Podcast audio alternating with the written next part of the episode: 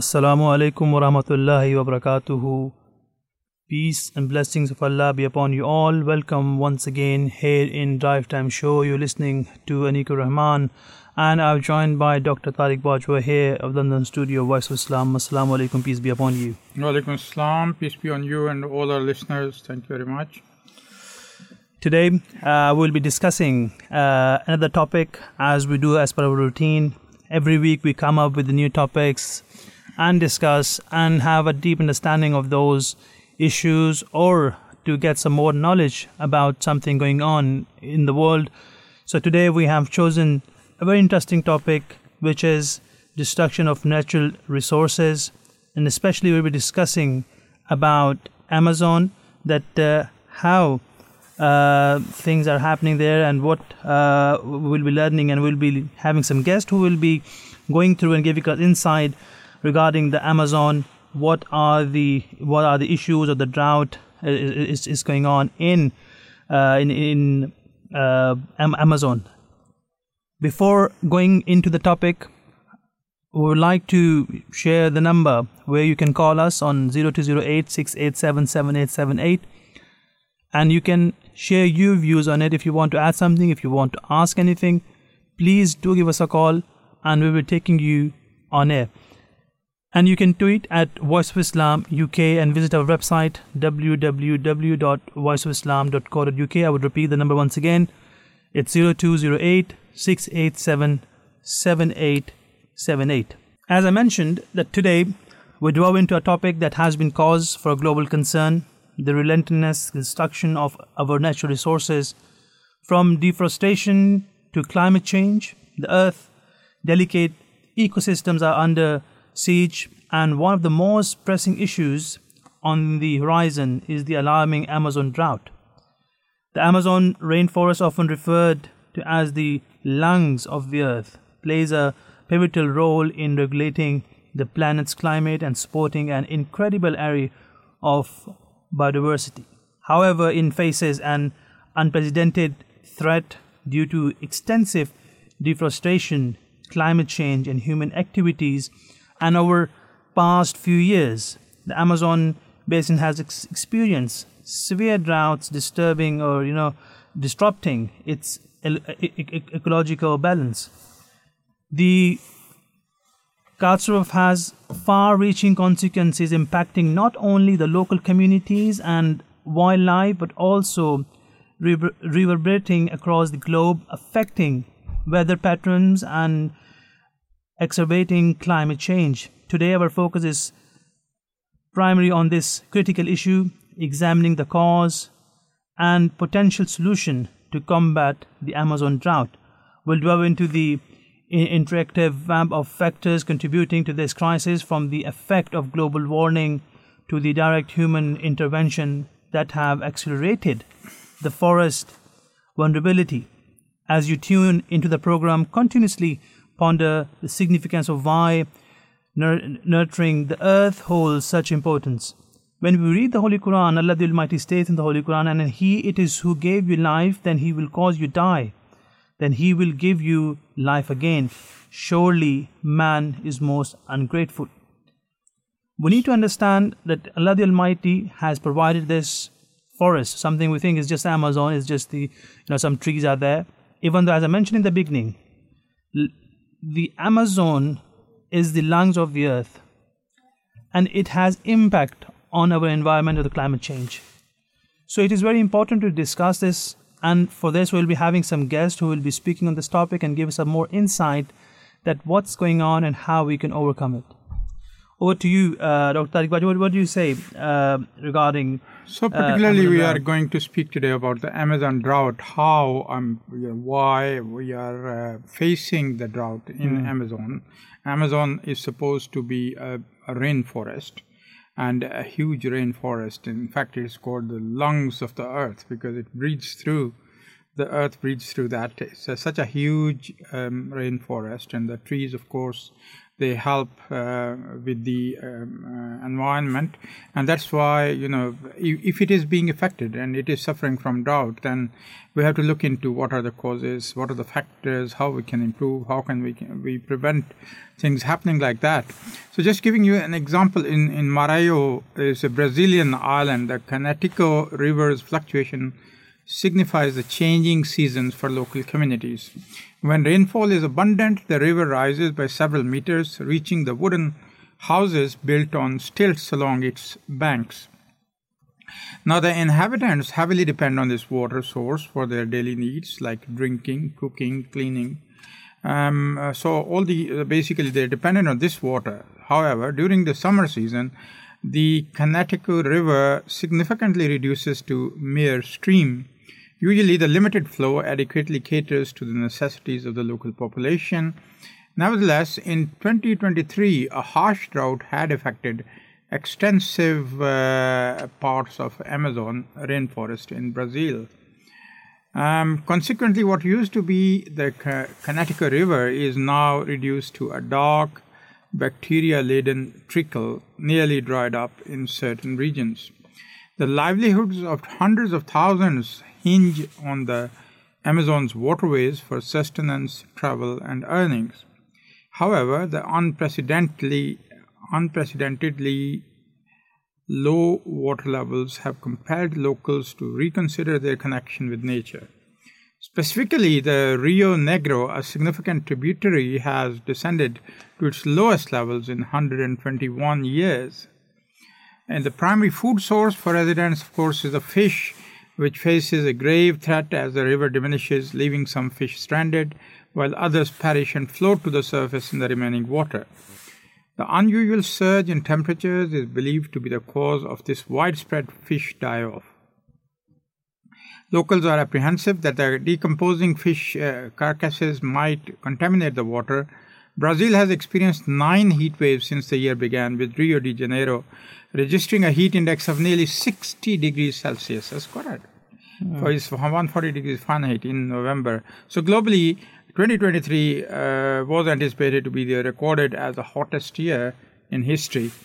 I understand we have our first guest. Well, let's speak to him first. Yes, we have our first guest, Christian Poirier. Christian is a senior member of Amazon Watch team, having coordinated with uh, Brazil program since 2009 Christian helped lead international solidarity campaigns to halt the construction of large Amazon dams and to call on the global private sector to cease its complicity in environmental destruction and human rights abuse in the Amazon. We welcome Christian on the show. Assalamu alaikum, peace be upon you, thank you much for joining us today. Alaikum salam, it's a pleasure to be here. Thank you once again. To, to start off, uh, Christian, uh, could you give the overview and introduction of your work, what you what you're doing nowadays, or what you have done in your life? Sure. Um, well, I'm program director at Amazon Watch. I've been with the organization for about 14 years. Mm-hmm. And during that time, as you mentioned in my introduction, I've worked primarily in Brazil, but now I oversee our programs uh, across the Amazon. Amazon Watch works uh, it's been working for about 27 years. We're a U.S. based organization based in California that works alongside indigenous peoples who are struggling to defend their territories from a range of threats. Uh, these threats could be coming from uh, oil companies, it'd be coming from agribusiness companies, the construction of large infrastructure projects like dams, as you mentioned, um, and also from governments, as we saw most recently, especially in Brazil under the, the regime of Jair Bolsonaro, which targeted indigenous peoples um, alongside the Brazil's agribusiness and mining sector. I'm sorry, the, country's agribusiness and mining sector, uh, because indigenous territories are the best preserved indigenous um, territories in the Amazon. They contain vast uh, wealth as a result. Uh, so we're an organization that believes that solidarity, international solidarity with the indigenous movement in Brazil and Peru and Colombia uh, and in Ecuador, those are the countries in which we work, um, is fundamental to not only defending the, the human rights of indigenous peoples and local communities, but also to keeping the Amazon standing for our collective benefit. Mm, great. So, uh, could you provide our listener with an overview of current Amazon drought situation, including the, you know, key factor contributing to it and its broader implications? Absolutely. Uh, well, as you mentioned in your introduction, there are grave impacts that have been accruing in the Amazon as a result of what is considered the worst drought in the history mm-hmm. of the Amazon. Um, 2023 saw the worst drought, whereas a previous um, drought that um, was almost as bad took place in 2015, 2016. Um, this, these severe uh, climatological phenomena are um, accruing in the Amazon at a pace that even scientists are, are don't understand, and um, drives um, serious concern about the, the fate of the forest, um, the future of the forest. And we all rely on the Amazon for global climate stability. So if the forest um, is not able to continue as it stands, um, as a major sink of, of, the carbon that we generate, uh, we are all in serious trouble. Right now, what we're looking at is um, the lessening of the severe drought uh, situation in the Amazon as rains have returned to the region. However, there, as the year began, um, all of the 62 cities in Amazonas state, which is the most hit, hard hit by the drought, um, began the year in a situation of, of emergency. There are about. So, moving back uh, to the topic, as we were hearing, Christian, he was discussing how much uh, was going on with the drought and how how is affecting the, the people or you know forest, and how important is the you know the, the drought for us to for, for us uh, to have a better environment uh, for for the climate. So if we go back uh, to the topic, you know, um, usually look at the causes. causes. We're looking at the causes of the the drought. I think Christian is back. Hi, Christian. Are you, are you back with us? Okay.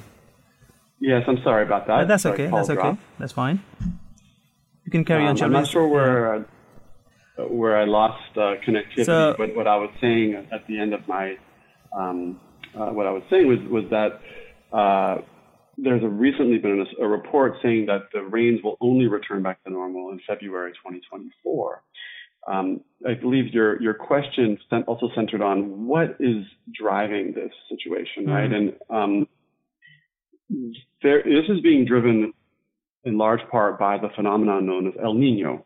El Nino is a phenomenon that occurs in the Pacific Ocean um, off the northern part, the northwestern part of um, South America primarily, that drives up ocean temperatures. And as a result of driving up ocean temperatures, uh, it deprives uh, the Amazon, in this case, of uh, crucial moisture and, and, weather patterns that would normally be driving a lot of rainfall. So El Nino was responsible also in 2015, 2016 for another mega drought in the Amazon. Um, but it's not just El Nino this year. There's also what's taking place on the other side of South America in the northern Atlantic, known as the Atlantic Dipole, where you have hot water um, in, in the Atlantic in the northern part and cold water in the south. And that's driving a process where the Amazon is essentially pent in on both sides by hot, dry air. That means that there is not the standard um, climactic situation where there's much, a lot of moisture that's being driven to this region, because the Amazon creates much of its own rainfall.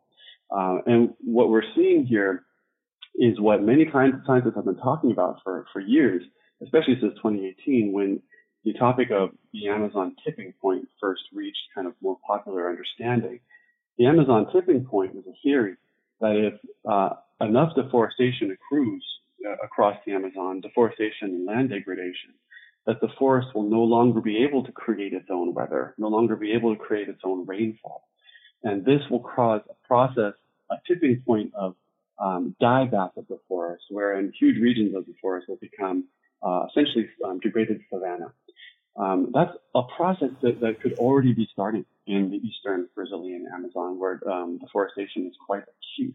And we're very concerned that that process could also be underway in the western um, Brazilian Amazon, which is much better preserved, that's what was most hit by um, drought uh, last year and, and, continuing into this year. Mm-hmm.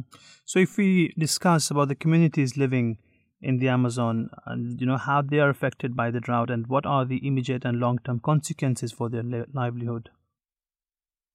Yes, I, I, heard you speak a bit about the die-off of fish. I mean, that's a, a critical issue mm. for local communities. Um, fish uh, comprises the backbone of local food security, and it's also a very important economic activity, fishing and selling fish in local cities. So the loss of fish, um, as well as hundreds, the death of hundreds of, of river dolphins, shows that the, there's much precarity in the Amazon's rivers. Um, so that's one of the, the most serious impacts, the impacts to food security and to the economy as a result of the loss of, of massive amounts of, of, fish in the region um, because the, the water has, has, heated up so significantly and, and many of the what would normally be lakes and rivers have dried up or have become isolated. Local communities as a result have also become isolated. Many, many villages that are more remote that rely on the rivers for transport have been cut off from the outside world. Mm. That means that their economies, be it fishing, be it growing um, crops for sale in local towns, have also been cut off. They've also been deprived of water, right? These, these rivers are not only forms of, of movement and, and fishing, for example, but they also serve as the basis for water security in communities. That they rely on the, the, water for drinking, for bathing, um, for uh, well, basically everything. Everything that we rely on water for. In, in the cities, they rely on the rivers for the same service. And when the rivers are polluted and when the rivers are drying up, they're deprived of this critical uh, resource. So there's been a loss of, of, of water security in these communities. Mm. There's also been an impact um, through this isolation on uh, education for, especially for young folks in these communities that rely also on the rivers to move to some larger villages and towns to, to get an education, to go to school. Many communities that were isolated meant the kids there were no longer able to, to go to school and, and receive their education. Um, and as a final thing I'll say is that one of the other forces, sources of income in the region um, is ecotourism. And you can imagine ecotourism suffered tremendously um, when the Amazon drought came because, well, simply the tourists couldn't come to communities that rely. Some of those communities rely, 70% of their local economies rely on tourism um, for, for their well-being. And this was completely severed as a result of um, the Amazon drought. As we work with indigenous peoples, we've also looked at how the drought um, has affected them specifically. Um, many of the things I've already mentioned that happened to um, local communities that have been cut off have also been severely uh, impacting indigenous people. Um, and I should mention as well that with the drought came the explosion of illegal wildfires. I shouldn't even call them wildfires. This is arson. People burning the forest, taking advantage of this dry forest to clear vast swaths for um, cattle ranching uh, primarily. And what happened, of course, is that the air filled with smoke. Um, people can't breathe the air. They can't drink the water from the rivers. It, it was a, a extremely uh, critical moment for, for communities that are already living um, often in, in, situations of poverty. Indeed, I think it's a very critical situation right now. So, uh, to what extent is climate change contributing to the increased frequency and you know severity of droughts in the Amazon, and how does this connect to the broader global climate crisis? Yeah, that's a very important point you raised. Because I, I mentioned earlier, what's driving the Amazon drought um, is the phenomenon of El Nino, which is not well understood by science. Why El Nino um, uh, occurs as it does and is occurring with more frequency, and also the, the Atlantic um, dipole. What we can say with some certainty is that El Nino and other phenomena that I'm mentioning here are becoming aggravated by the climate crisis. They could be said to be aspects of runaway climate um, we're seeing that last year was the hottest year in recorded history, um, you know, in human history. Uh, and this is, uh, of course, terrifying on a whole number of levels. Um, and if we're headed towards a future where we rise um, two, two and a half uh, centigrade over pre-industrial levels, the impacts on places like the Amazon would be um, terrible and um, irreversible. Um, so what we what we can definitely say is that these phenomena that have existed for many years um, are not well understood, are definitely understood to be driven, uh, you know, worsened by um, by climate change. You know, all, today about half of uh, the eight billion people on on the planet are suffering from water shortage. Um, and this is definitely a reality for those in the Amazon. You don't expect that in a place that's a rainforest. You expect it to be humid, to have flowing rivers. But 15,000 peoples who are based in communities um, in riverine and indigenous communities in the Amazon are completely cut off still to this day who have very um, serious water security issues.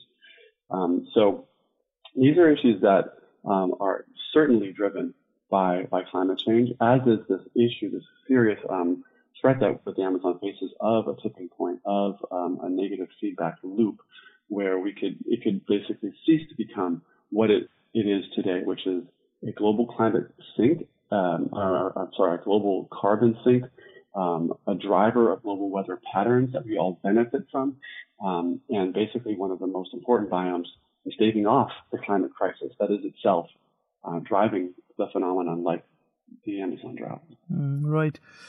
So I think one of the important thing is to is a water management strategies. So are there uh, any being implemented in the Amazon region to mitigate the effects of drought, and how can these strategies can be scaled up or you know replicated?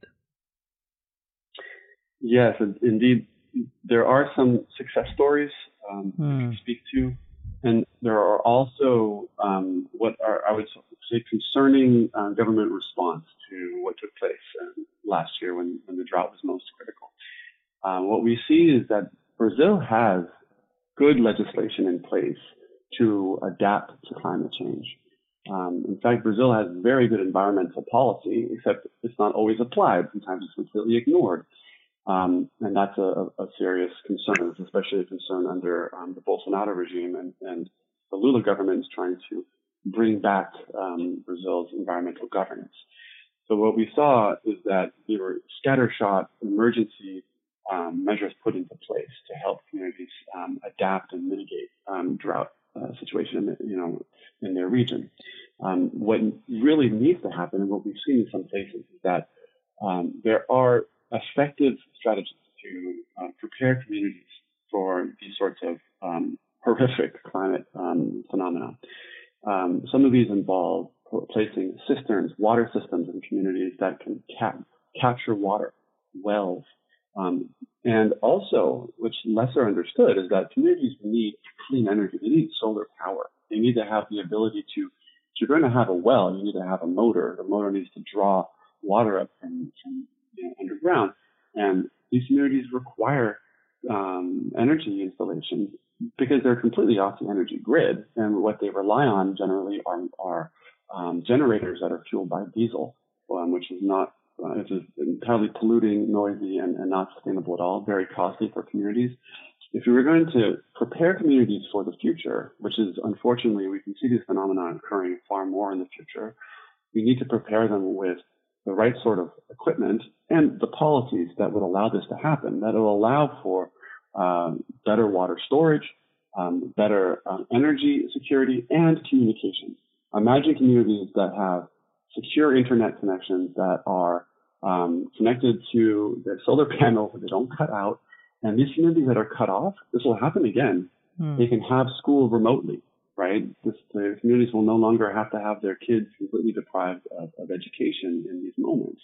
We also need to see the empowerment of local community leaders who understand the needs of communities. These community leaders need to be the ones who are driving policy, not the other way around, not top-down policy from the, the, the state or federal level. We need to see policy driven from the local level.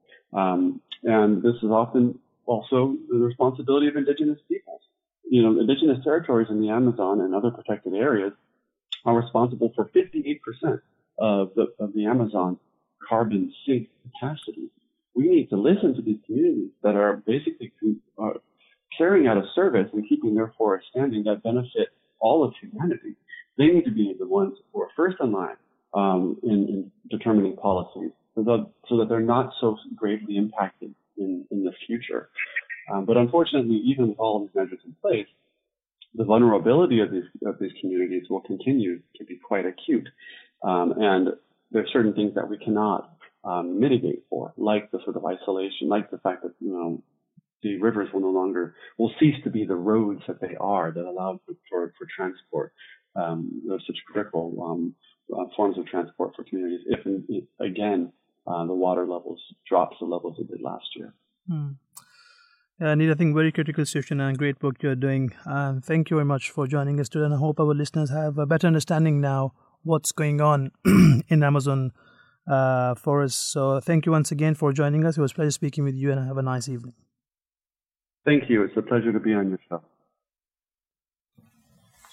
So um, we're talking about the causes of uh, Amazon drought, and we've gone through, um, you know, our, our guest Christian um, was uh, letting us know about, you know, what are the problems we are facing that is leading to the increased incidence of uh, drought, uh, in particularly in the Amazon area.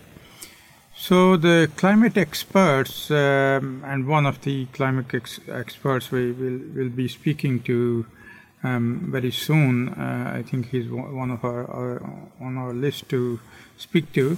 Um, so the, these climate experts they attribute the escalating temperatures and extreme weather patterns to climate change, primarily caused by the combustion of fossil fuels. Uh, last year's exceptionally potent uh, um, El Nino phenomena, which uh, I think our guest spoke about as well, which heats the equatorial Pacific waters, has significantly contributed to the severe drought in the Amazon. However, in the progression toward drier conditions has been evident for some time. Prior harsh summers prompted many residents of Serafina to dig backyard wells to access grain, uh, groundwater instead of uh, relying solely on the river.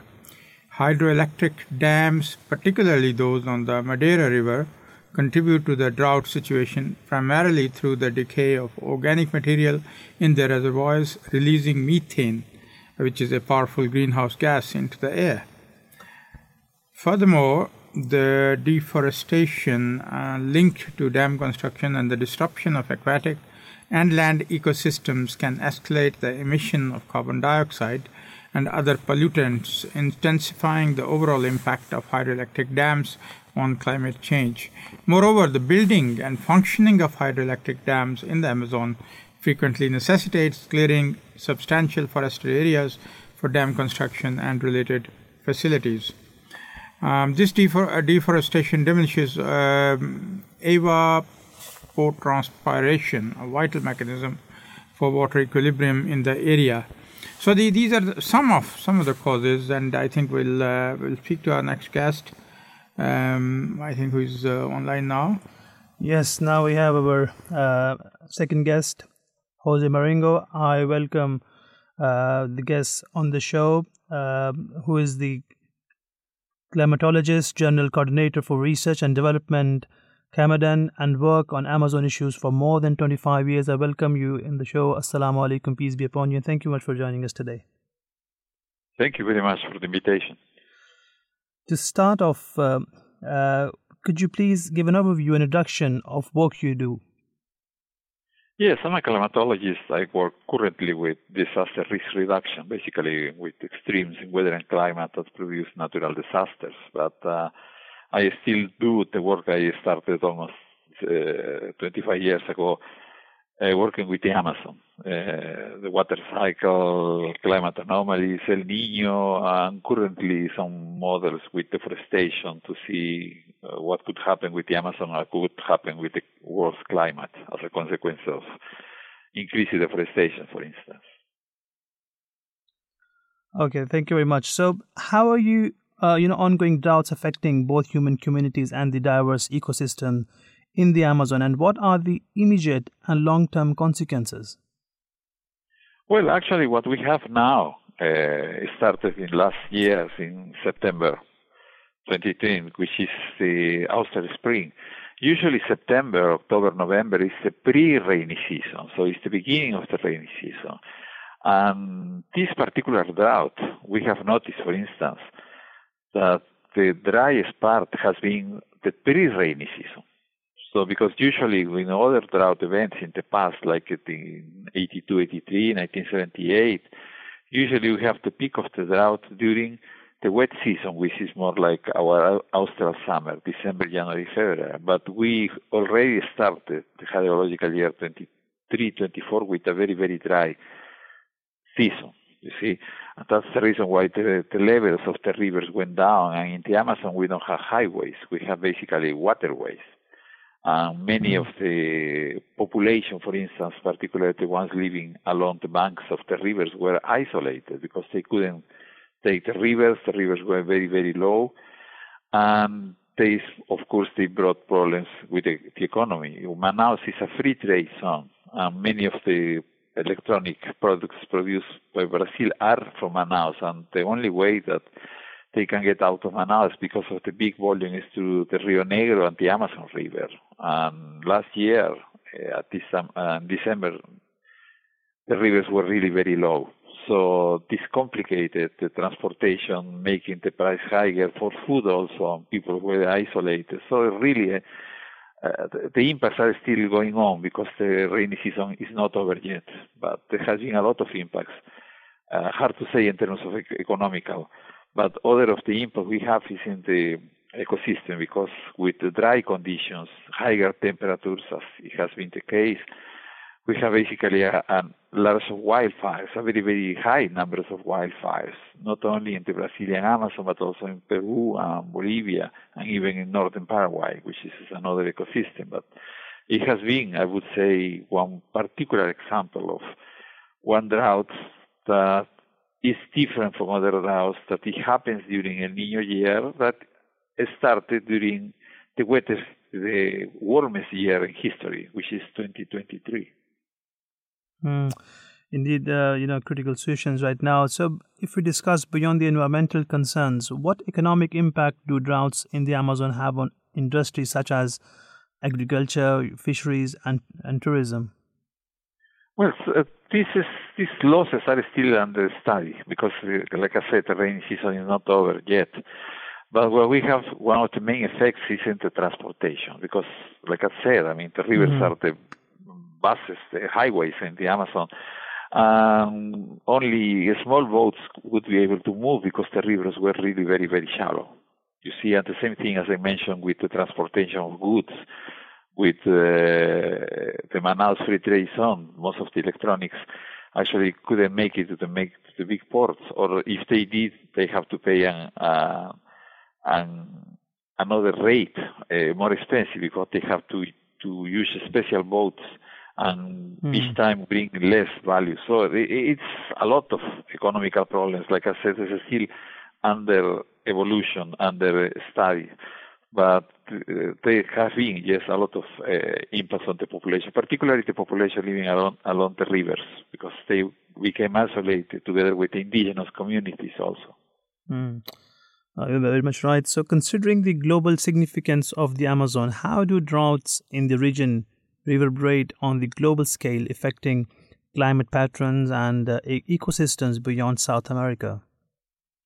Yes, I mean, the, the, Amazon is one of the, I would say, the climate regulators around the world, together with the other tropical forests in Africa and Southeast Asia. So, with this drought situation, as it happens in previous droughts like 2015 16, that were also during El Nino years, the risk of fire is very high. So the number of hectares is under fire is quite, quite high.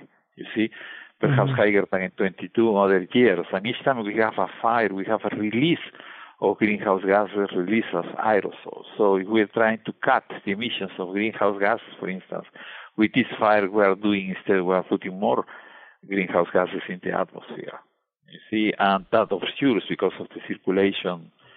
Uh, they will have impacts in the carbon balance around the world. And we will see we are going against what was decided in the Paris Agreement in 2015. Mm. The idea was to reduce, but this is a natural phenomenon which has been amplified by global warming. So I could say that uh, we are going really to have major problems in climate extremes, not only in the Amazon, because in the Amazon is a regulator for climate in other regions uh, outside the Amazon, like uh, the Paraná La Plata River Basin, where we have the most important hydroelectric dams in South America. Mm. Right. So, given the uh, transboundary nature of the Amazon, how important do you think is international collaboration in addressing droughts and preserving the health of the rainforest? Eh, well, as you know, the Amazon is, is um, what we call the Pan Amazon, mm. which is basically a South American uh, domain, and we together through this scientific panel of Amazon SPA that was created in 2020, and we have been working together, similar to IPCC does, but this was more like uh, Amazonian IPCC for uh, Amazon countries, with the participation of scientists from the Amazon countries and also scientists from Europe, United States, uh, many from United Kingdom. The, was the idea to study the hydrology of the Amazon, the climate of the Amazon, the, uh, what's the system, what's this, what we call the flying rivers, the moisture that comes from the Amazon and goes crossing the high the boundaries and going to the La Plata Basin, for instance. It's extremely important. And through international co- collaboration, we know more on the Amazon. Like I started to start working with this in 25, 30 years ago, and I would say that international collaboration is key to do this kind of studies. Um, we know more about the Amazon than in the past because of particularly international and inter-Amazonian collaboration. Indeed, you're very much right. Uh, thank you very much, um, Jose Marengo, for joining us today. I hope uh, our listeners have uh, had a more understanding now of what's going on in the Amazon forest. It was a pleasure speaking with you and have a nice evening. Okay, thank you very much. Thank Good night. Much. Good night. So you were listening to Jose Marengo, who was a climatologist, general coordinator for research and development at CEMADEN, and had a work experience more than 25 years in uh, on Amazon issues. And he has discussed primarily how difficult is the situation right now. And even though because people are you know the main system of transportation are rivers and they are facing drought and because there is so much going on this is the critical situation right now over there. So moving on uh, to our next guest we have our next guest with us uh, i welcome dilania Gra- granato di souza Daniela Granato. Yeah, Daniela Granato de Souza. I welcome uh, in the show. Assalamu alaikum, peace be upon you. Thank you much for joining us today. Hi, thank you for having me. To start off, Daniela, could you please give us an overview, introduction of your work, what you do? Okay, so I'm a I'm a forest ecologist and I specialize in dendrochronology, mm-hmm. and I work uh, mainly in the Amazon basin. So it's uh, building tree ring chronologies from native trees uh, to the Amazon, and trying we are trying to reconstruct past uh, rainfall. Very much right. So, in addition, uh, as we are discussing today, the topic uh, Amazon drought. So, in addition uh, to droughts, the Amazon has experienced extreme weather events. How do events like floods and wildfires interact with drought conditions, and what challenges do they pose for con- you know conservation of efforts? So we have we usually have these uh, droughts and floods events, but what we are seeing now is that they're becoming more extreme. Uh, but uh, of course, when we have dry years, uh, they're more, it's more likely we'll have wildfires, and uh, they're not likely to happen actually. But we have wildfires right now because oh, the droughts are like worsening. Uh, we have more people living around the forest and um, because you know we have this human interference so um, deforestation is something that also uh, worsens this whole scenario. So it's i think it's the main thing in the amazon is deforestation. And uh, so where we are right now is like we have these extremes and uh, but we have a natural component of them. And this is what we have to uh, understand. And we're using tree rings uh, to try to understand how they used to be in the past and you know putting these ones that we are having today into a perspective uh, the challenges uh, are like uh, well we have more people living in the amazon uh, how how are we going to stop deforestation? And this is always the question. Um, and I kind of don't have the answer for that. It's uh, um, I'm not sure if uh, I answered to your last question. Can you please repeat that. So, Daniela, how does deforestation in the Amazon contribute to the susceptibility of the region to droughts, and what strategies can be employed to address deforestation and its consequences? So, the forest is a huge component of the hydrologic cycle in the Amazon. If we remove the forest, we will uh, reduce the amount of moisture that will return to the atmosphere and you know contribute to all the the rainfall. And uh, not only to the Amazon but also to other parts of uh, South America like the central uh, South America and other parts where we have agriculture and people living people that rely on this rainfall uh, this, this moisture coming from the Amazon so uh, deforestation is for sure, I think, the biggest problem in the Amazon. Uh, you said you asked me about how do we stop it.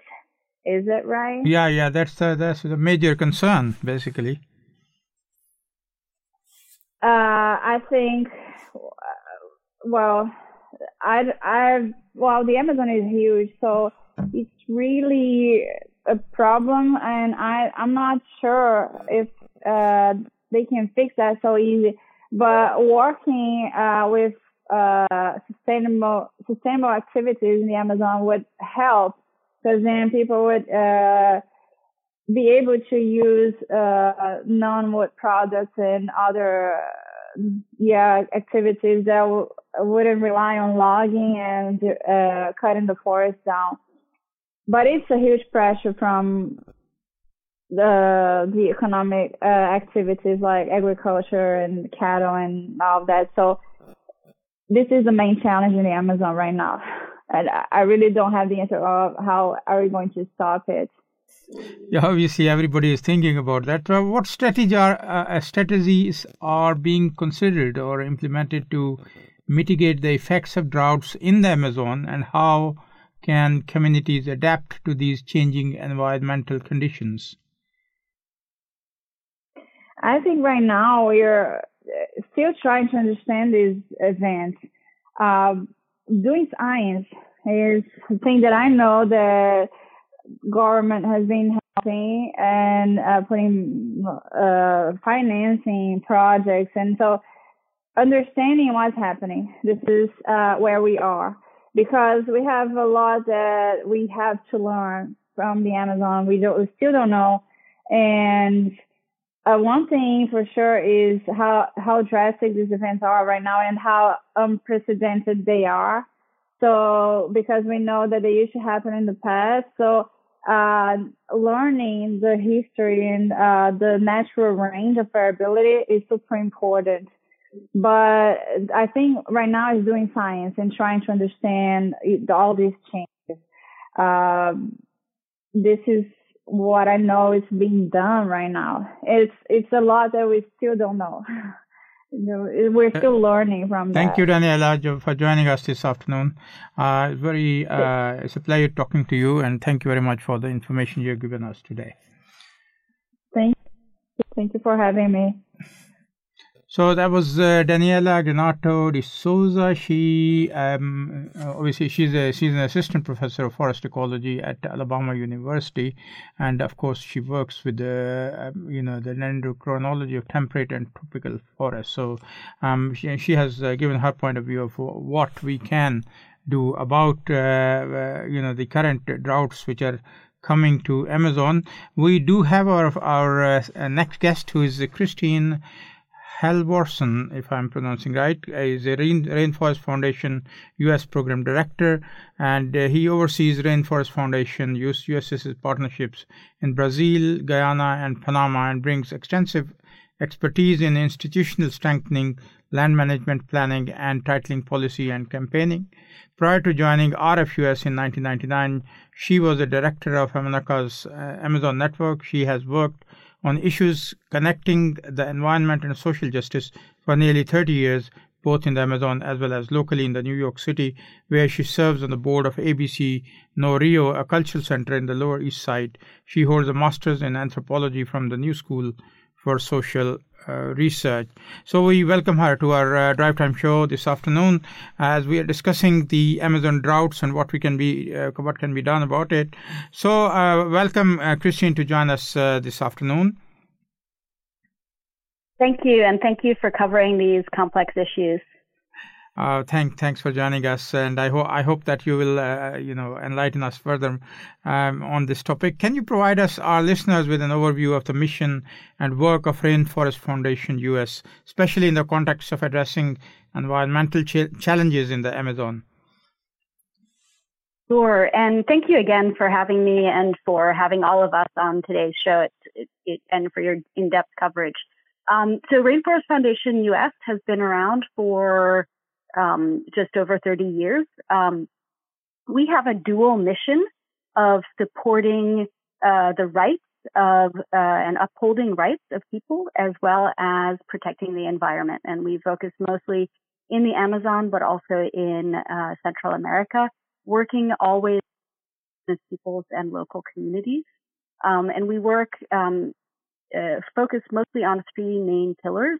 One is land rights, and so recognition of indigenous people's uh, rights to their uh, traditional lands. Um, the other one is territorial control and management, so uh, community-based forest monitoring, governance over territories, land management planning, and then the the last uh, pillar of our work is capacity strengthening. So working at both the community and organizational level to support the, the strengthening of the capacities to uh, develop programs and projects and to uh, support the traditional governance. Can communities in the Amazon and around the world adapt to the changing climate, and what role does Rainforest Foundation US play in the promoting uh, climate resilience?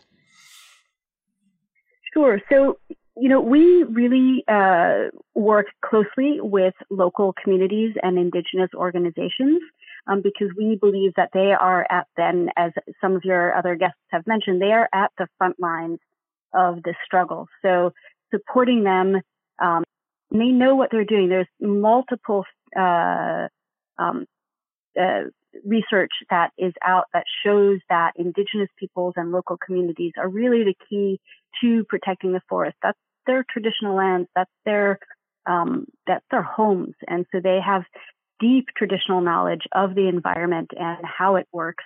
Um, they have knowledge of how to manage water, how to manage fire. Um, they have strong local institutions, um, and they're increasingly um, influencing policy. So supporting them um, via support for recognition of land rights, providing technology, providing support for doing land management, um, institutional strengthening, developing policy. Those are all areas that we work on together with you know, many other organizations. And what legal framework exists or should be established to protect Amazon and prevent further depletion of natural resources? And how can these be enforced effectively?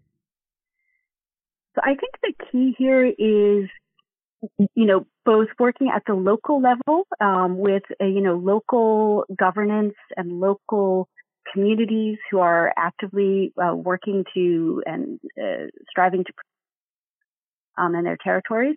Um, and then at the uh, regional and national level, um, you know, each country has their own legal frameworks. They need to be strengthened and they need to be followed.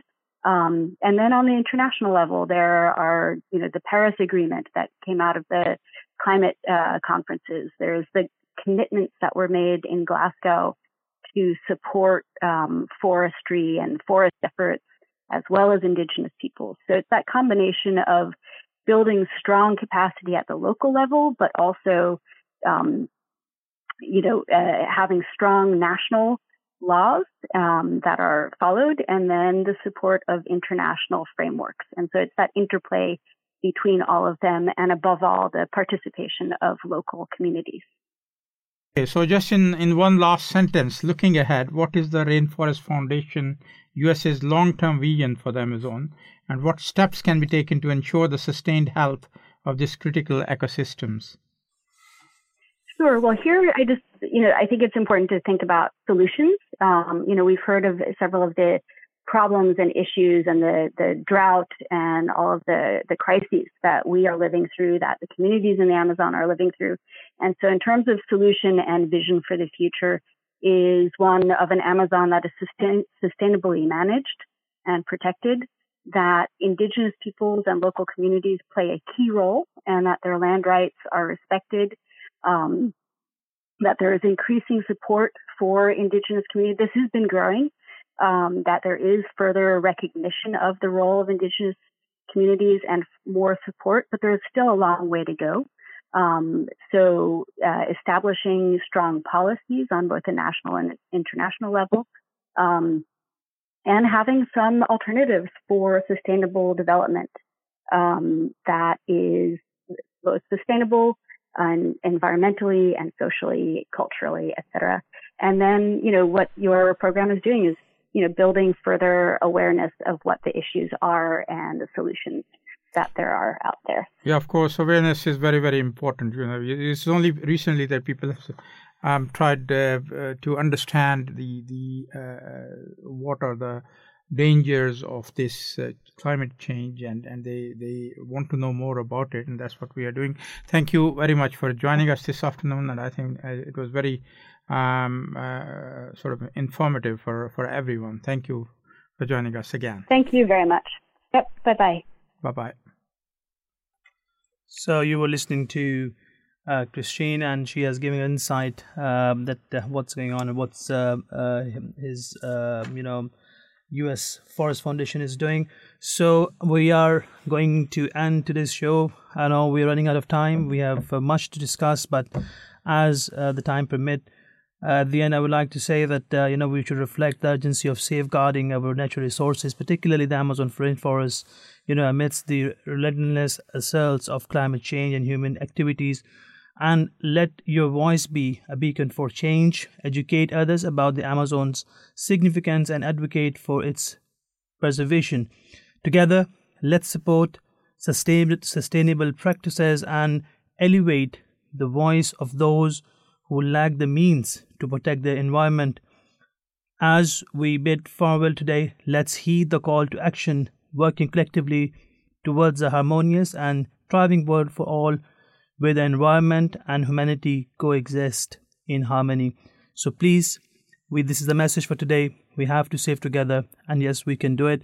So please join us after the news break. We'll discuss another topic in the next hour. Assalamu alaikum wa rahmatullahi wa barakatuhu. Peace and blessings of Allah be upon you all. Welcome once again here in Dive Time Show. You're listening to Aneeq Ur Rehman. I'm joined by Dr. Tariq Bajwa here from the London studio. We have discussed Amazon drought in the first hour. Now we will be discussing another important topic. I think the topic which we'll be discussing in this hour particularly is a topic regarding spiritual advancement, a very important topic, how to connect with God Almighty and why it is important to study faith. For this, we'll be having some guests who will be giving some more insight, more depth to this topic, and giving the answers. And hope you would learn from it. And this is the purpose of you know running the show today to understand why learning the faith is important. So on for this, you can call us on 0208 687 7878 you can ask any question you like. You can share if you want to share something. And, you know, you can tweet as well at Voice of Islam UK. Moving back to the topic spiritual advancement. Tomorrow, on 18 January 2024, in Washington, the International Conference on Religion and Religious Studies is going to be held. And studying faith is indeed engaging in spiritual practices can have profound effect on personal growth and well-being. The Holy Quran emphasizes the importance of, of importance for Muslims to be actively involved in performing good deeds and advancing in worship. God Almighty says in the Holy Quran, we then with one another in good works, that help each other in good works. The concept of racing with each other in doing good reflects a dynamic and proactive approach to spiritual and moral growth. And engaging in this race of doing good deeds elevates the standards of individuals, emphasizing the pursuit of excellence in one's action and conduct. The Holy Prophet of Islam, peace be upon him, said that verily Allah does not look at your appearance or wealth, but rather He looks at your hearts and actions. So, the second Caliph of Ahmadiyya Muslim community emphasized the pivotal role of spiritual advancement, advancement in the progress of Muslims. So, we would be discussing that. So, please join us for an enlightening discussion on this crucial topic, which is the need of the time and I think it's a need of every human being because we have created by God Almighty and we have to learn God Almighty through faith, have a strong bond with God Almighty, which can only be learned through faith, even though we are doing, doing so many good deeds in our lives. But when we understand there is a Creator, we have responsibilities towards Him, we have responsibilities towards human being. But if we say that we are fulfilling our responsibilities towards human being and we're fulfilling our, you know, uh, exist uh, purpose of our creation, we, it, this this does not answer the question because when we say there's a being who has created us, who has given us everything, given us a life, and we are grateful, then we have to know and, and have a more understanding how he wants to be approached by human being. So, what is the importance of uh, studying faith? Why why is it important? Why? So um, we can look at it, uh, you know, in details and what are the what are the different points? Why one starts thinking. First of all, uh, if we talk about the personal development, um, exploring one's faith allows individuals to understand their values, beliefs, and purpose in life. This self awareness contributes to personal development and a sense of identity. During uh, his Friday sermon on 9th of September 1927, um, which was delivered from Shimla, Hazrat Musleh-e-Maud, Mirza Bashiruddin Mahmud Ahmad, may Allah be pleased with him, he was the second caliph of the Ahmadiyya Muslim community. And in his Friday sermon, he shed light on the fact that the secret to one's progress lies not merely in the realm of worldly pursuits, but in the realm of spiritual advancement. He said, Often people are mistaken when they fail to differentiate between national and religious progress. As a result, they neglect the correct principle and consequently experience failure. The principles for national and religious progress are markedly distinct. Islam does not belong to a single nation, rather, it is a religion that comprises various nations. If only the national principles are kept in mind, a Muslim can never progress since different nations have their own respective principles for their progress. For the progress of a nation, it is essential to ponder over its circumstances, requirements, traditions, habits, and environments. If these factors are ignored, the nation regresses instead of progress. However, once these factors are pondered over, a correct pathway is paved which leads them to progress. Um, and a correct pathway is paved which leads them to progress. So this is this is about the personal development, how one can get involved into studying his own. Um, basically, the faith is a way of life, and how and which one do you choose? Why do you choose it? It's your choice, but obviously it, it leads to the personal development of a person. Again, talking about moral and ethical framework, many faith traditions provide a moral and ethical framework that guides individuals in making ethical decisions. Studying faith can help develop a strong moral compass and a sense of responsibility towards others.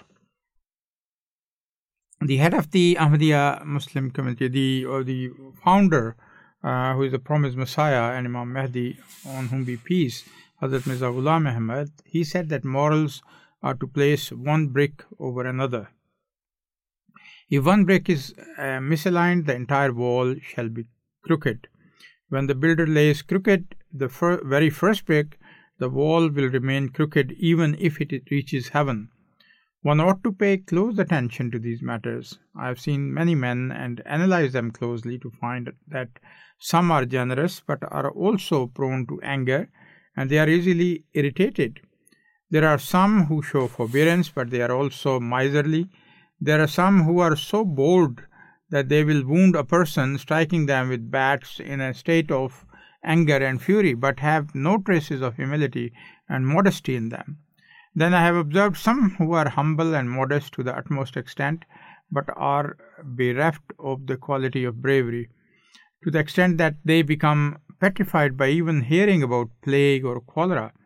I do not say that those who suffer a lack of bravery are devoid of faith.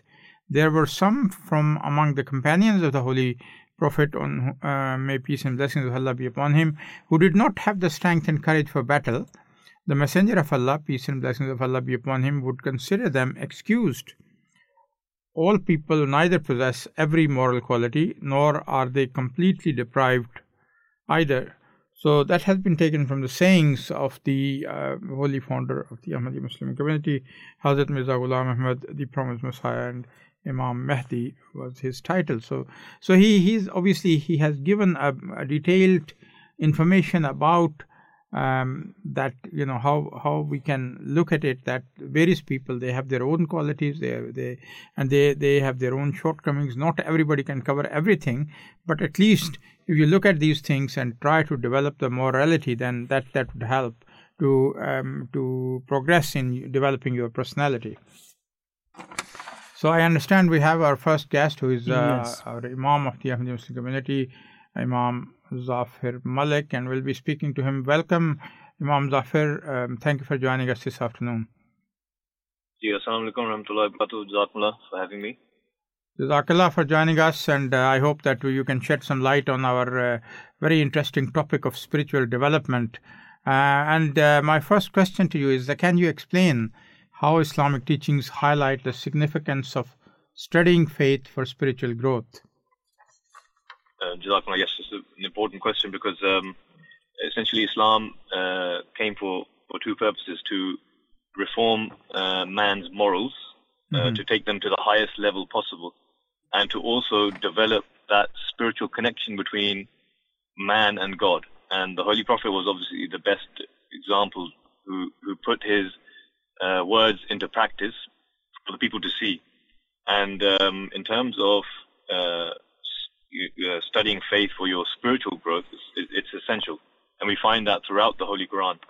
So in the Holy Quran, there's a very short prayer which is taught to us, and it's uh, one that everyone can learn easily. It's uh, Rabbi zidni ilma, that oh Allah, increase me in knowledge. So it, it it's a very short prayer, but it's something that can be learned. And if you study the sayings of the Holy Prophet, um, the amount of importance and emphasis he's laid upon attaining knowledge um, is that in one tradition he states that um, attaining knowledge is incumbent upon every Muslim man and woman. So if you if you think about this, is this is the Holy Prophet saying this almost 1400 years ago was pioneering because it's it's a time when um, knowledge or uh, education was perhaps not as it wasn't as commonly available as it is today, but especially not for women uh, we can see in the past, um, you know, 100, 200 years, 300 years that, you know, more and more women have been allowed into university. There was a time when women weren't even allowed into universities. But the Holy Prophet's uh, example and, and his command was that men and women, Muslim men and women, should attain knowledge. Because it's, it's through that they can understand, better understand their faith and then better understand what God Almighty wants of a, of a believer. And another verse which is really important in terms of seeking religious knowledge is um, found in chapter 9, Surah Tawbah. And it's and God Almighty states, states that why then does not a party from every section of the believers go forth that they may become well versed in religion and that they may warn their people when they return to them. So and then so that they may guard against evil. So essentially, learning about um, your religion, learning about your faith, is so that you can protect yourself from the evils of society, from the evils around you. And if if not everyone can can can do that, then the Holy Quran instructs that at least a section of society should be dedicated for this. And in fact, we can see this even in in other religions, right? We see that in there, there's monks, Buddhist monks, there's you know Christian um, priests and nuns who devote their lives to studying the faith. So it's not something which is um, unique to Islam. In fact, studying religion and studying um, about spirituality is something that all prophets brought. So it's that yearning, it's that yearning for the soul to to meet with the Creator. So you mentioned about uh, the Holy Quran, and uh, so how does the study of the Quran contribute to spiritual development in Islam? And are there recommended practices for engaging with the Quran?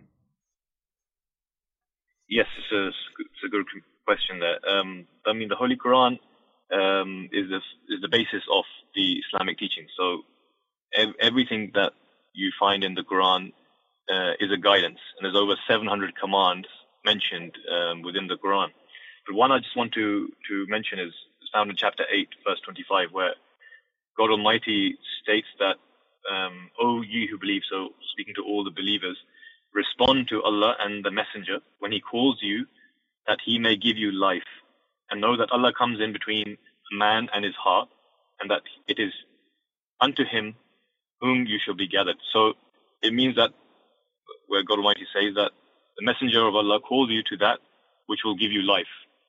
So essentially, what the teachings of Islam and what, what the, the Quran is, it, it gives you spiritual life. This uh, to to uh, make an analogy here, it's um, even found in, in in the Quran where the according to the Ahmadiyya perspective, Jesus brought the dead to life.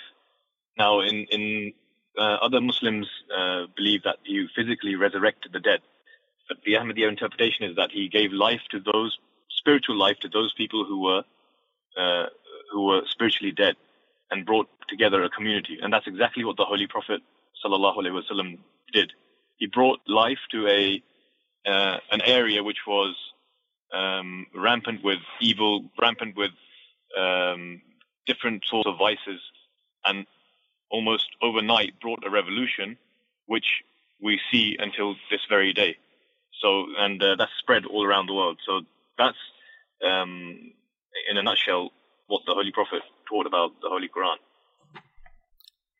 So, are there specific educational programs within the Muslim community focused on the study of faith for personal development? Yes, I, I can only mention about the Ahmadiyya community, and um, there are several um, um, institutions and organizations within the Ahmadiyya community which help to facilitate this uh, personal development. Um, each person is part of an auxiliary orga- organization, whether they are um, uh, men, women, young boys, young girls, uh, older women, older men. Each person is assigned into a a, auxiliary organization uh, according to their age and according to their temperament. So they in within their groups they learn um, not only about um, uh, secular topics, but they learn about um, the basics of faith, and they are taught at every level. So within the community, we have within the boys we have Atfal al Ahmadiyya, which is um, for the children which are aged between seven to fourteen, and they learn um, basic um, things about Islam, basic etiquettes, basic knowledge, and then when they grow older, between the age of 15 and 40, they have their other activities. They they you know engage in um, um, take a deeper uh, dive into their faith. They get together for um, rallies. They get together for um, sports competitions, for get-togethers. Um, then there's an organization above that which is called Ansarullah, which is for the men above the age of 40. And again, they have their own activities according to their needs. So, and this is replicated across um, to the women's side, and they have their own separate organizations. Each of them uh, is headed by a elected um, office bearer. So, and they are responsible for that entire country. And this um, same template is replicated within each country where the Ahmadiyya community is founded. What's the role of like Fridays? You know, you have a Friday uh, prayers, and that's every week, and then you have a, a special sermon delivered as well and that's for for the you know all the Muslims. That is obligatory as well. Is that to do with uh, with the education uh, of the of the people of the community? Sorry, the Friday prayer. Yeah, the Friday prayers, Friday sermons, which are held regularly, and that is obligatory as well for to attend. Yes. So the Friday prayer, of course, is mentioned uh, even in Surah Al Jumu'ah uh, in the Holy Quran, and it clearly states and it's a commandment that when the prayer of the the Friday call is prayer of call is called, you must go to the to the prayer. So it is essential upon every um, believing man and woman who it is obligatory upon. But the Friday prayer that essentially is a uh, it, it, it is a sort of reminder each week to the Muslim community about their roles and responsibilities. Because of course, every day people are in, uh, busy in their own lives. So it's an order for God Almighty individually to come together as a community on their local levels each day for their prayers, and then each Friday uh, prayer they gather together in, in, the larger mosque as it as it is traditionally, and that is for to give um, you know guidance to the Muslim community at large and remind them of, of their responsibilities. The Ahmadiyya community is very fortunate that wherever um, it is found across 210 countries in the world, the head of the Ahmadiyya community, His Holiness Hazrat Mirza Masroor Ahmad, may Allah be his helper, delivers a sermon each week and imparts guidance each week to the entire community, to the entire world at large, actually. And um, Ahmadis from around the world can tune in and listen to their to their Imam and uh, um, act according to his instructions. Of course, uh, Islam often emphasizes the practical application of faith in daily life. How does the study of faith translate into practical actions and behaviors that contribute to spiritual development for Muslims? It's a very important um, uh, part of Islam to practice what you preach, and, and the opposite of not practicing what you preach is something which is abhorred by Islam. In fact, it, it admonishes that um, in the Holy Quran, it clearly states that why do you do that? Why do you say that which you do not do? So it's a command of God Almighty that don't do something and act upon, you know, act contrary to what you're you're saying, and that's the actual definition and the characteristic of hypocrites um, which is mentioned right in the beginning of the Holy Quran. So, practicing what you preach is a fundamental pillar of Islam. In fact, the very first um, hadith of Sahih al Bukhari is that the deeds will be judged by motives. So, a person um, not only should um, you know practice what he preaches, but he should also look at how to uh, act on the guidance of the Holy Quran um, in his practical terms. The, the founder of the Ahmadiyya community explained um, what faith is. Uh, it's a beautiful example he gives, um, like that of trees and gardens and rivers. And in fact, it's that to irrigate all of that it are those good deeds. So the good deeds that a person does, it adds and enhances the beautiful tree of, of faith. So that is why it's important to um, not only speak about good things, it's about what one does as well. Okay, one last question before you go. Um, how does the Muslim community encourage the study of faith, and what role does communal, communal engagement play in fostering spiritual advancement? It's a very, um, in terms of internal um, uh, programs, that there are the Ahmadi community runs this, as I mentioned earlier.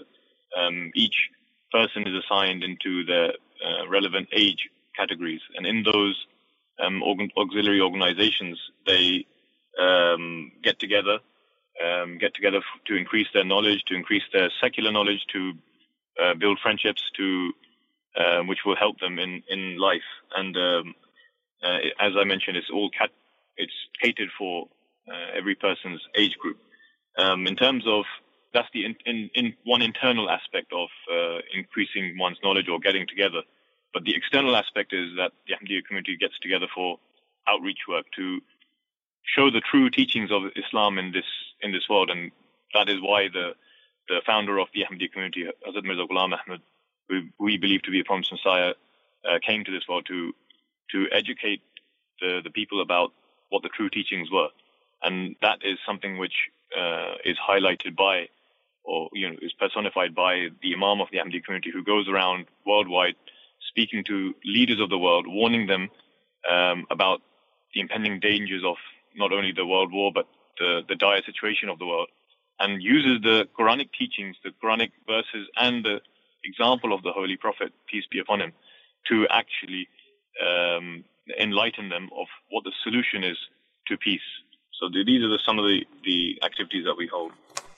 Great. Thank you very much, uh, Imam Zafir Malik, for joining us this afternoon. Uh, it was a pleasure talking to you, and I hope that our listeners have benefited out of that as well. Thank you.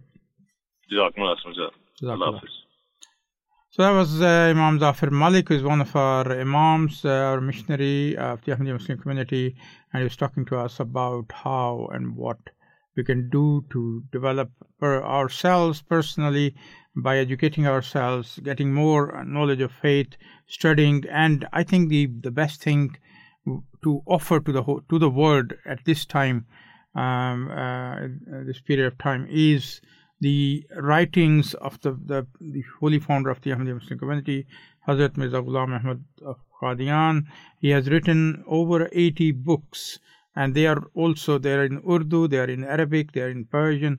They all and and they are actually the um, detailed interpretations of the verses of Holy Quran, of the traditions of the Holy Prophet, may peace be upon him, and one can get any kind of knowledge out of that. All you need is, and we have very easy access.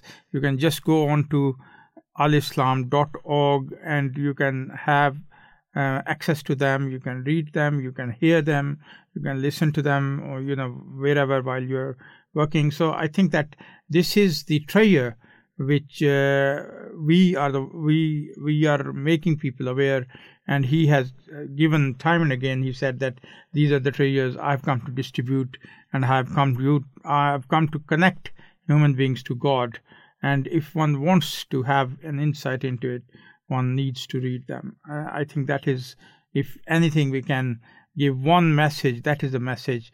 But please do read and uh, inquire about the books of the, the Promised Messiah, the Holy Founder of the Ahmadiyya Muslim community. Uh, indeed, Dr. Tariq Bajwa. Now we're going to go to our next guest, Nusrat Qadir, who's with us neonatal nurse, uh, ICU nurse working at the bedside since 1995 in New York, USA. I welcome her in the show. Assalamu alaikum, peace be upon you, and thank you much for joining us today. Uh, well, wa alaikum salam Thank you so much, Jazakumullah, for having me. The start of uh, uh, with question uh, as we're discussing how why the faith is important could you please share the how do you believe studying faith contributes to the emotional well-being of families? Uh, so I, I mean, faith, especially in the hospital care setting, especially in an ICU, where mm. you are either there in hopes for Allah to save your baby. This is the most key in terms of uh, my my area of expertise. And faith is what allows anyone stability to endure because the average length of stay in my unit is 100 days. So this mm-hmm. is not going to the hospital for a few days. This is 100 days of patience required and faith so necessary to sustain you. So, can you share a specific moment from your spiritual journey that significantly impacted you uh, that how you should approach and address the emotional and spiritual needs for those under your care. I um it's very hard after mashallah so many years of alamia letting me be at this profession to narrow down one specific moment. Mm. But I will say that what did inspire me was learning from even MTA um, and trying to get your faith where where are areas that you learn. And I think daily listening to MTA has really helped me. I actually listen to MTA while I'm getting ready for work. I always find some inspiration from MTA mm. in starting my uh, work. But one thing that I did learn was that at uh, the Fazl Hospital in Rabwa, there's prayers that are said beforehand, before starting your shift uh, for the uh, medical team there. And that has helped me greatly in just having that submission to Allah when I walk in. No knowledge have we except what Thou hast taught us. Allah is the healer and all knowing. That right there, Allah is the healer and the all knowing by saying this and reciting this prior to entering the hospital and to the unit every shift I'm working, it humbles you to realize there's nothing in your hands and this is solely in the direction of Allah subhanahu wa ta'ala and we are simply trying in his direction to do his work. So I have found that that helps me in also being humbled to hear what is coming to me from the families of the infants that I'm taking care of. You stop and you listen and you don't hold on to your thoughts and beliefs so much as you submit to the will of Allah to listen to others and take upon what's happening in a very humble heart. And people have found that when you listen to them and you fully hear them, that they find comfort in that. And then in that, you are representing Allah by doing so. Indeed, indeed, very much right. So, you know, reflecting on your own spiritual development, how has it shaped your collaborative efforts with colleagues to address the spiritual aspects of patient care within the healthcare environment? Uh, I, I think for, for me, being a hijabi at work, the faith is so part and parcel to who you are. People see you right away mm. and they know that you must be a practicing person of faith. I will say that I, I do don the hijab, and in my opinion, I look Muslim. But there have been members of the Jewish community who have seen me and have asked me, Are you Jewish? Mm-hmm. Because I've understood their faith. When it's their child, I am I'm speaking to the understanding of their faith, and they've asked, "Are you Jewish?" And my coworkers in the room are looking and saying, "Well, why would they confuse her to be Jewish when she visibly looks Muslim to us?" And I say it's because if you respect faith, sometimes people see that you're part of their faith mm. right away. So I have found that um, by visibly looking Muslim, people right away will ask you about Islam. Uh, families on my unit that are Muslim, they see right away this is a Muslim nurse, and and they can come to me and ask for prayers, um, and specifically asking for this. Uh, there are my coworkers, they all know that, okay, Nusrat is coming to work. She's going to need time to say her and observe her salat. So they say, Nusrat, hey, we will cover your patient so you can go say your prayers. But they also know that if there's something on the unit that involves praying for, regardless if the baby is Muslim or otherwise from their family, they'll ask me to say, Nusrat, can you please pray for this baby? Or Nusrat, can you please pray we have a good night? Uh, lot of engagement just on visibly by saying to people, I am um, Muslim and I have to pray, or if they look at you and they know that you're Muslim. So the, I think that for women who observe hijab, we have a real bonus in people knowing right away we're Muslim. And then the other bonus is in sharing that my break time, I must go to observe my prayers. And people know right away there's a connection that you have. When you bring this faith to work, right away people are able to engage with you as well as the families and the, the colleagues. So I've had instances where um, things are not going as we hope um, and as we prayed for. And I think in that regard, uh, people right away are asking me to come to the bedside to pray when a baby is in the. It, it doesn't seem like there's much more time left for that family and that baby to be together. So I think um, in terms of this area, knowing and studying, and I, I will be very honest with you, I carry a dua book, and now on our phone we have access to our dua books, and I'm able to look up prayers right away suitable to the situation. I have also collected some prayers from our um, books um, and from the Jamaat books and I've put them on one page and I cut them out. I make uh, photocopies of them and I cut them out and I put them at the bedside for the families to recite for their babies. So I think this type of engagement is very helpful. And I hope I've answered the question that you've asked. Yes, you're very much right. I think it's very important to read those prayers. The prayers has been done by the prophets, and th- those are the words which you know God have heard, and we believe that He still listens and He is listening to us if we're praying the same way. Moving on, and you know, carrying on the same, uh, uh, you know, the question. You know, working with diverse individuals, how do you approach discussions about faith and spirituality to ensure sensitivity to different cultural backgrounds with your colleagues or you know other people around you? I think that our Jamaat has been very wonderful in helping us understand what is the essence of Tabligh is that you find the common thread between all of us. And in doing that respectfully, finding people who have a common thread of understanding um, and, and, and, and working in that direction specifically. So as I mentioned, someone from the Jewish faith, right away they look at me and sometimes they say, "Oh, you know, you're Muslim. Oh, we are cousins. We are we are also followers of Prophet Ibrahim." And right away they're making this connection with you. So I think when you have a good understanding of finding the commonalities between faiths and beliefs and practices and goodness, I think that always helps people connect right away. And there's a level of respect. So the beauty of Islam is that we have such an understanding of the faiths before us and for life for people who don't have faith and how you can bring them towards faith. And when you use the, those words and those terminologies to say, okay, yes, you know, let's talk about um, Prophet Moses. Let's let's talk about his prayers, and um, really trying to get people to connect with you on that level.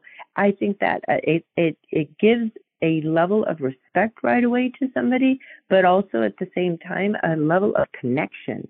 And that is something we are all seeking, whether it's connection with one another, but more importantly, the connection to Allah. And I think if we can be an instrument in that process, that's really very comforting to many people. Alhamdulillah. Indeed, you are much right. Uh, just to end off uh, today's uh, discussion, how do you uh, collaborate with colleagues to collectively address the spiritual aspects of patient care in a healthcare environment? So for us, um, I the chaplains that do are assigned to the hospital and to the unit. I work night shifts, so they tend to be available, but not always, especially in times of circumstances that you cannot control. And so we, many of us as nurses, depending of faith, um, tend to be the first responders to a to a spiritual crisis, so to speak, um, a situation that's happening where you would need someone. So there's an understanding on my unit that should a family be from the Muslim faith, they will uh, seek me out quickly. Um, uh, even prior, if they know that there's a situation happening on the unit, and they'll ask me and they'll say, "Could you be available for this family?" I said, "Absolutely."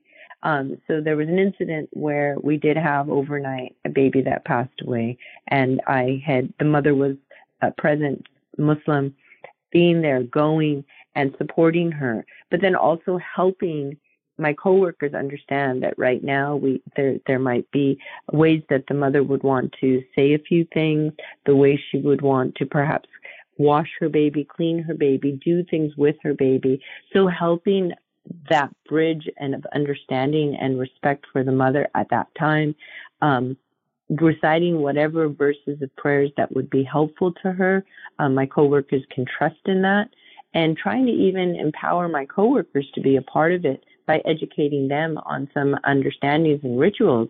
And I do recall, like with this particular case, the uh, chaplain who came was not of Muslim faith, but was of faith and came and he began to put his hand as a gesture of comfort on the mother and i immediately looked at him and, and signaled no um, muslim woman will not want you to touch her at a time like this she would not seek that so asking him you know just looking at him and giving him the signal to to remove your hand to not touch her at this time. And then that would be reserved for other females or for her husband. So these these type of uh, teaching moments happen in the moment that the situation is happening as well as beforehand. And from that the nurses learn that we should tell them the, the male colleagues not to reach out and touch a woman um, at a time like that, especially an observing Muslim woman, that this would not be an appropriate time, meaning well, but not an appropriate time to do that.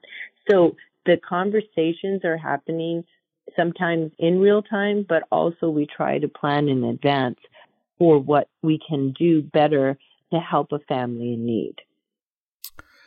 Uh, thank you very much, uh, Nusrat Qadir. I think you're doing a great work and helping people. And indeed, you know, the the prayers of powers uh, are there. God listens to us. And uh, hope whatever effort you put in your work, may Allah bless all those. And uh, at the end, I would like to thank you for joining us today. It was a pleasure speaking with you. Have a nice evening. Ameen. Jazakumullah. Assalamu alaikum. So you were listening to Nusrat Qadir, a neonatal ICU nurse working at the bedside side since 1995 in New York, USA. Now we're gonna go to our uh, last guest of uh, today's show. Huda Mahmood is with us, undergraduate student of psychology from New York, USA. I welcome her in the show. Assalamu alaikum, peace be upon you, and thank you very much for joining us today. Assalamu alaikum wa rahmatullah. Jazakallah for having me.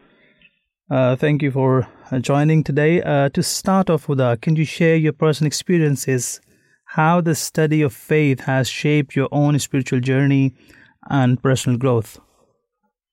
Um, so a lot of my teenage years were spent pretty distant from faith, especially in my earlier teenage years because of a lot of ignorance that I had. I think, especially with my generation, we ask a lot of questions, and when we don't receive answers, we negatively respond and tend to distance ourselves. And so, as a result of that, I had a lot of lack of purpose in my life. And towards the development of that stage of my life, towards the end of it, was actually when Huzur gave a khutbah on the nine martyrs of Burkina Faso. And my brother had played this khutbah in the car.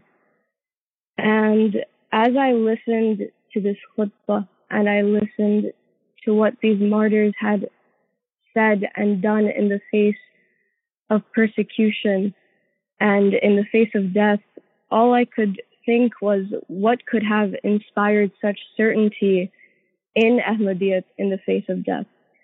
And I figured that it would be worth looking into considering how much resolve that they had, and it really moved my heart. So, from childhood, my father had the tendency of sitting us down and talking to us about faith.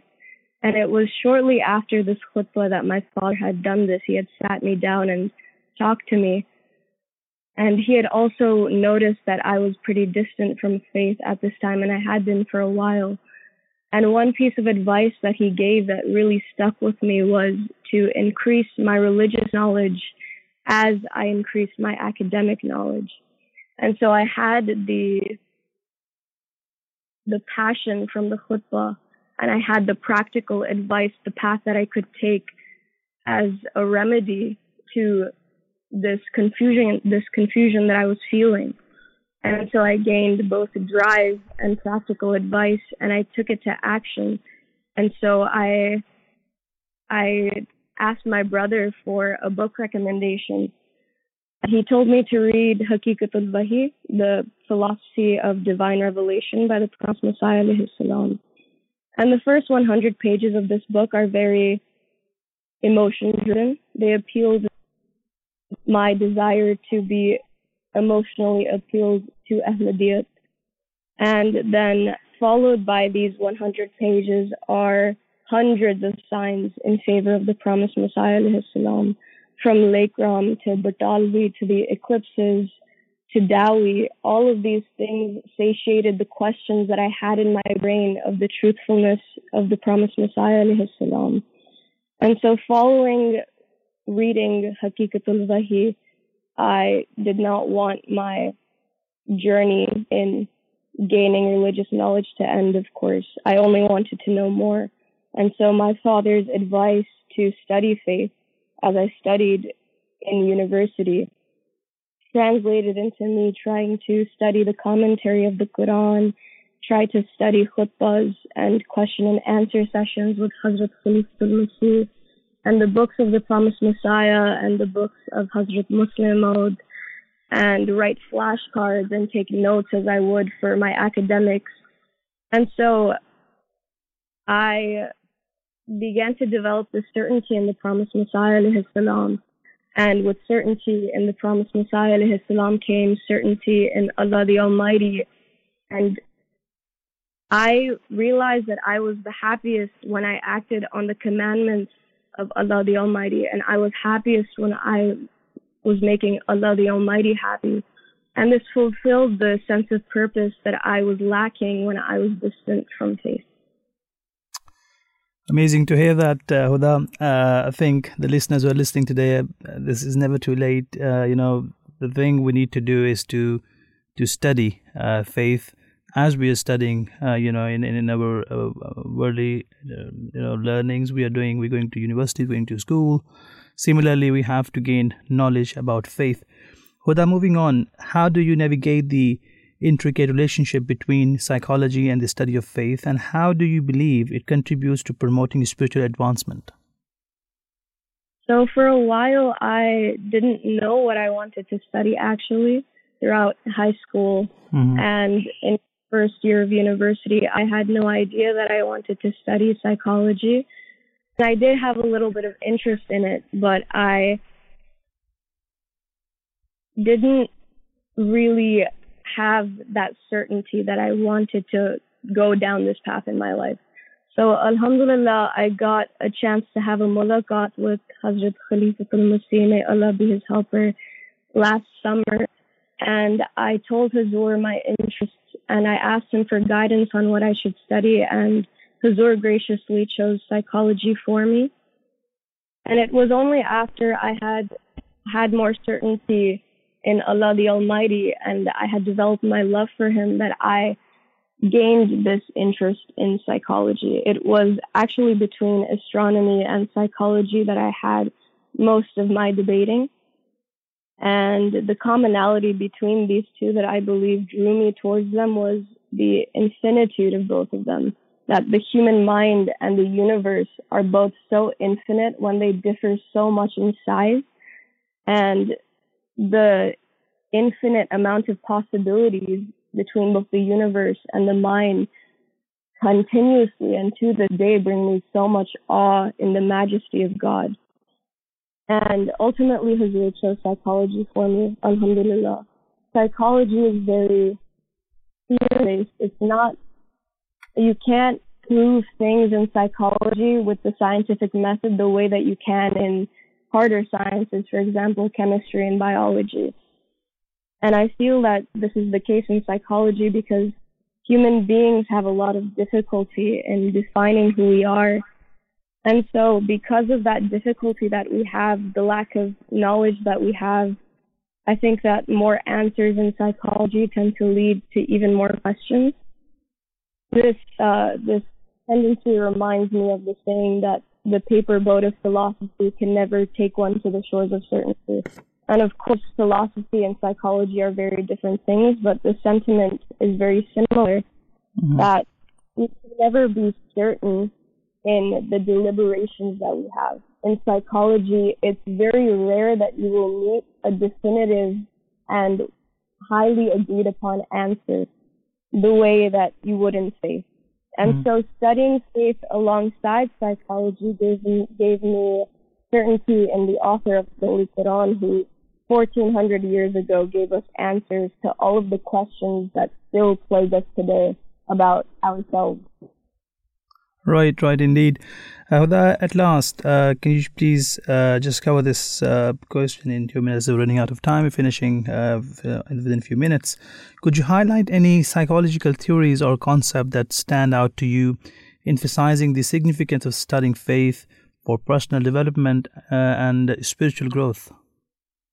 So in psychology, there's a theory called Maslow's hierarchy of needs, and the base of it's a pyramid essentially. The base of this pyramid is our physiological needs. So we must fulfill our physio- physiological needs first, including water, food, air, sleep. Once we've fulfilled our physiological needs, we can move on to then safety. And then once we've fulfilled safety, is it's then love and belonging and then esteem. And then the pinnacle of this, py- this pyramid, the very last stage of human development of our needs is called the self-actualization need. And Maslow de- defines this as the desire to become the most that one can be. There is no end to self-actualization, which is why it's at the end of this period. There's nothing that can come above it because you can endlessly improve and become the best that you can be. And the criticism for this is that there's no clear cut definition on what it is and how to achieve it. And so, on it, to uh, develop on this, there's also a model called Fowler's model of faith development. And Fowler defines faith as, uh, as how humans make meaning in life. And he has six stages.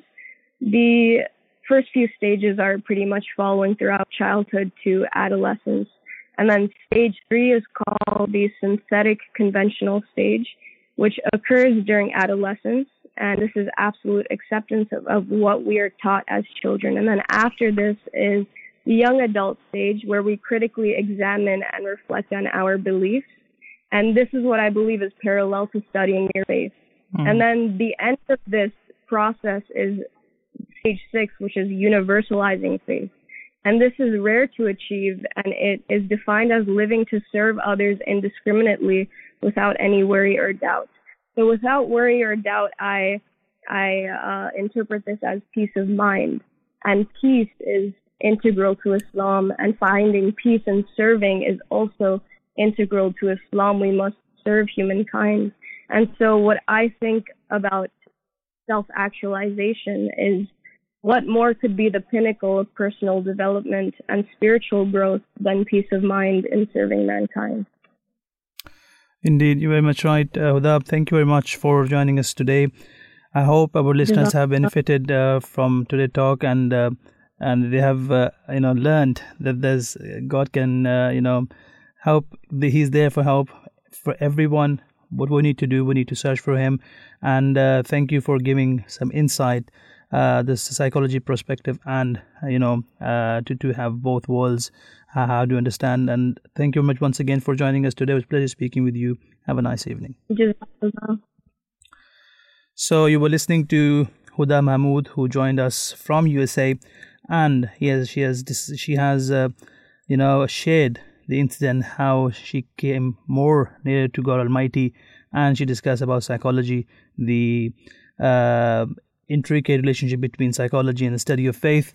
Now we are heading towards the end of today's show. We have discussed this topic, very, very important topic, that why faith is important to learn. The second Caliph of Ahmadiyya Muslim Association, Hazrat Musleh Maud, Mirza Bashiruddin Mahmud Ahmad, has stated that it is essential for us to set a high objective for our lives and that is for us to become the true servants of Allah the Almighty meaning that just like the attributes of God Almighty are manifested for everyone, we are also obliged to do the same and serve for the whole world's betterment and prove to be beneficial for all people. May Allah the Almighty enable us to inculcate His attributes within ourselves and then utilize them for the world's benefit. So may Allah enable us to do so. At the end, I would like to thank the technical team who's working behind the scene and producers for today's show who have have created the, the script Manahil Khalid Mutabashra Ahmad and Farah Mirza. I, I thank all of them and I thank all the listeners who are with us and who have listened to this show. I hope you have learned something new you had more insight about the Amazon forest and secondly in the second hour as we discuss the importance of faith. You have learned how important the faith is and we need to understand that God is here and He listens to us. What we need to do, we have to search for Him, we have to act as He has desired, as we are learning our worldly knowledge. And it's very important for us to learn about God Almighty. It's not easy that we say that we can learn without doing anything. The effort we are putting into into, uh, into just to learn worldly knowledge is very important to put the same effort, even more than that, to search for Allah the Almighty and learn about faith because faith is a thing which you know connects to God Almighty, which bring us near to God Almighty, and tell us what is the path which leads to Allah the Almighty. So may Allah enable us to do so, and may Allah enable us to benefit from the guideline which God has provided from the through the Holy Quran and through the saying of the Holy Prophet peace be upon him, and through the advice of the promised Messiah والسلام, may Allah enable us to do so. Until next time, Assalamu alaikum, peace be upon you.